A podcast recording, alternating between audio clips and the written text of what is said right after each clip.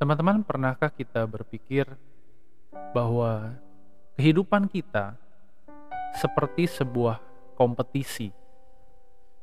Dunia seperti mengharuskan kita berada di sebuah gelanggang kompetisi di mana kita harus penuh dengan strategi, penuh dengan senjata, punya senjata begitu ya, punya kemampuan untuk bertahan, sehingga ketika kita tidak punya semuanya, berarti kita kalah. Kita tersingkir dari kompetisi dunia ini dan yang kita dapatkan hanyalah ejekan, hinaan dan ya hidup kita tidak punya arti begitu. Nah, teman-teman kalau kita lihat kehidupan seorang Yakub. Aku pikir tepat sih untuk menggambarkan kehidupannya itu seperti kompetisi begitu ya. Apalagi kalau kita lihat baru mau lahir, eh, bahkan mungkin pas lagi masih jadi bayi di dalam perut mamanya gitu ya. Mamanya bingung, ada apa nih terjadi dengan janin di perut saya begitu ya. Dan firman Tuhan datang kepada Ribka dan berkata, "Di dalam eh, perutmu ada dua janin, ada dua suku bangsa yang saling bertolakan, yang besar akan menjadi hamba untuk yang kecil." Dan janji Tuhan berlaku bagi yang kecil, yang kedua, begitu ya. Dan lahirlah Esau dan Yakub. Dan kita pasti tahu bahwa nama Yakub itu adalah artinya pemegang tumit atau penipu. Orang yang nggak mau kalah. Dan hidup Yakub penuh dengan kompetisi. Berkompetisi untuk memenangkan perhatian orang tua. Belum lagi memang sepertinya tersirat ada favoritisme. Begitulah kehidupan dia gitu. Dan bahkan untuk mendapatkan berkat dan hak kesulungan, dia harus berkompetisi, dia harus berstrategi, dan satu keahlian dia adalah menipu. Tapi hal menarik ya, teman-teman eh, di dalam apa namanya sebuah kesempatan pelayanan di sekolah minggu gitu Aku bilang ke anak-anak, anak-anak, tahu nggak Bapak Yakub itu keahliannya adalah menipu. Dia tuh selalu tipu sana tipu sini. Nah tipu itu TIPU itu punya akronim ya, punya kepanjangan maksudnya. Tidak ingin punya urusan. Dan kalau kita lihat memang gitu kehidupan Yakub dia tidak ingin punya urusan dengan papanya, dia tipu papanya dengan gampang, ya kan? Dia tidak ingin punya urusan dengan kakak kembarnya si Esau, dia tipu, ya kan? Dia tidak ingin punya urusan dengan Tuhan bahkan. Sehingga dia lawan terus Tuhan. Dan itulah hidup seorang Yakub dan mungkin kehidupan kita juga begitu ya di tengah dunia yang penuh dengan kompetisi, dunia yang kompetitif sekali. Dan aku kira masa-masa kita hidup sekarang gitu ya ada pandemi dan berbagai uh, dampak-dampaknya di awal-awal mungkin membuat kita mundur, tidak kompetitif. Tapi seiring berjalannya waktu ketika kita melihat, wah ini pandemi kok seperti tidak selesai, kesulitan hidupku tidak bisa selesai, mungkin selesai satu bertambah tiga begitu ya, seperti kepala hydra begitu. Dan akhirnya kita mulai timbul lagi jiwa kompetitifnya. Seakan-akan dunia itu menggelitik jiwa kompetisi kita untuk ah, saatnya bangkit lagi dan mari kita berkompetisi walaupun sulit ya kan? Ada pandemi dan lain sebagainya. Nah di saat itulah kita makin didorong untuk hidup sebagai orang yang harus selalu menang dengan cara apa pun menghalalkan segala cara supaya menang. Memenangi perhatian, memenangi kuasa, memenangi posisi, memenangi kesempatan kerja, memenangi perhatian keluarga, dan mungkin dalam tanda kutip kita harus memenangi perhatian Tuhan seakan-akan begitu.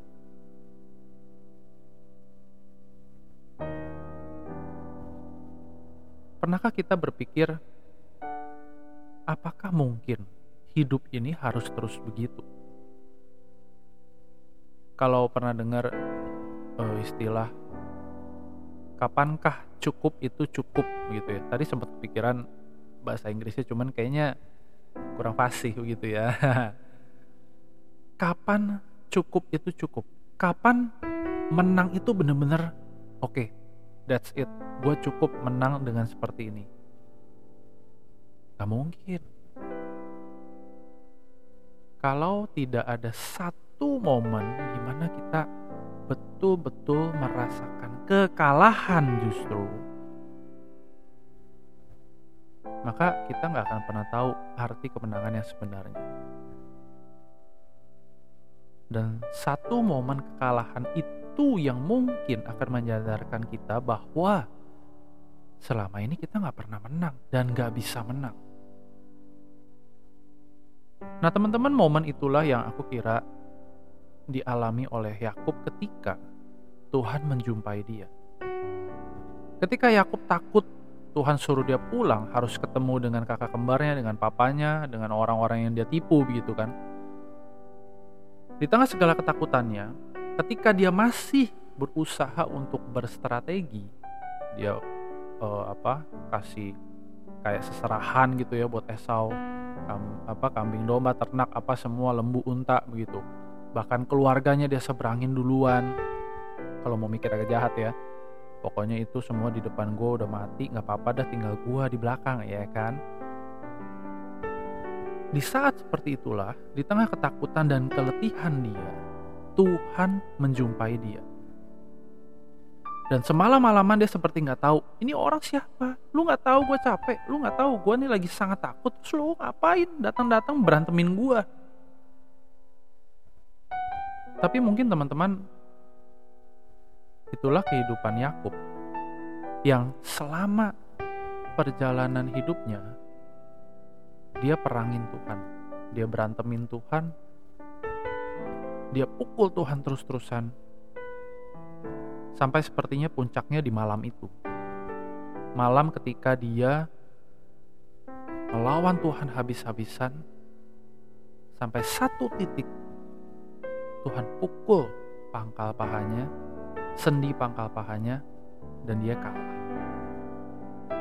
Teman-teman, seorang teolog berkata bahwa peristiwa itu bukan seperti sebuah kompetisi bagi Tuhan karena ketika semalam-malaman Yakub itu memukul Tuhan, melawan Tuhan dan selama hidupnya dia melawan Tuhan.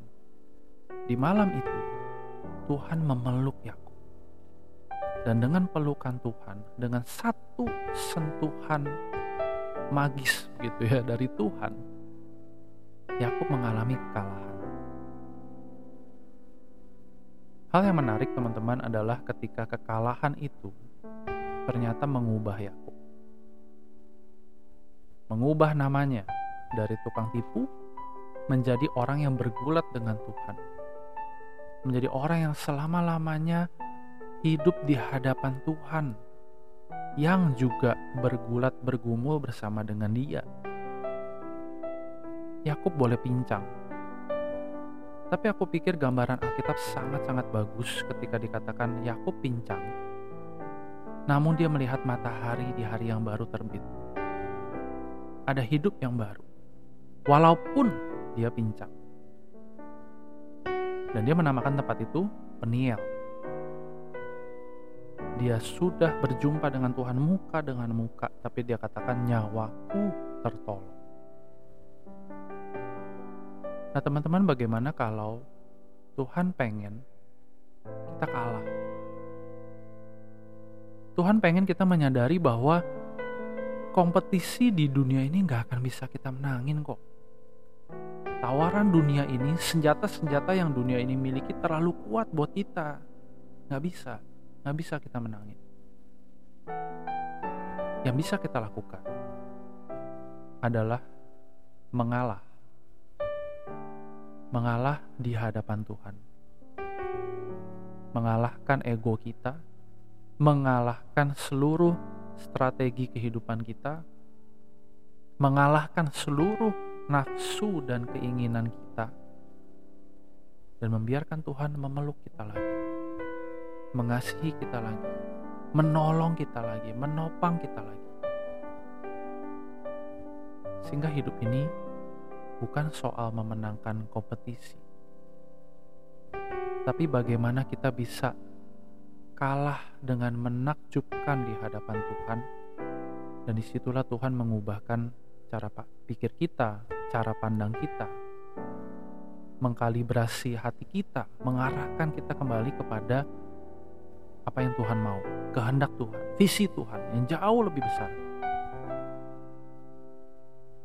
Teman-teman, aku akan mengakhiri renungan ini dengan membacakan sebuah mungkin namanya puisi kali gitu ya dari seorang bernama Dale Martin Stone gitu. Potongan puisi ini berkata begini, When God wants wants to drill a man and thrill a man and skill a man, when God wants to mold a man to play the noblest part, when he yearns with all his heart to create so bold a man that all the world will be amazed, watch his methods, watch his ways. Ketika Allah ingin membentuk seseorang, kira-kira begitulah ya pendeknya. Ketika dia ingin dengan sepenuh hati untuk mencipta ulang gitu seorang manusia dan membuat dunia takjub dengan apa yang ia kerjakan. Lihat, dikatakan oleh Dale Martin Stone, lihat apa yang Tuhan kerjakan. Lihat apa metode dia. How God relentlessly perfects whom he royally elects. Allah tidak akan capek untuk terus-menerus menyempurnakan kita. How he hammers us and hurts us, and with mighty blows convert us into trial shapes of clay which only God can understand. While our tortured heart is crying and we lift beseeching hands. Allah tidak akan segan untuk mengalahkan kita dengan cara apa pun sampai akhirnya kita menyerah di hadapan Dia. How God bends but never breaks. When His good He undertakes. Ketika Allah tega untuk membengkokkan kita, tapi tidak akan merusak kita. Supaya dia memperlihatkan kebaikannya. How he uses whom he chooses and with every purpose fuses us. By every act induces us to try his splendor out. God knows what he's about dia akan lakukan apa pun supaya kemuliaannya, keindahannya itu bersinar bukan dari kebaikan kita, bukan dari bagusnya hidup kita, tapi justru dari kekalahan kita. God knows what he's about. Tuhan tahu betul apa yang dia sedang lakukan. Bapak engkau mengenalku lebih dari siapa pun engkau tahu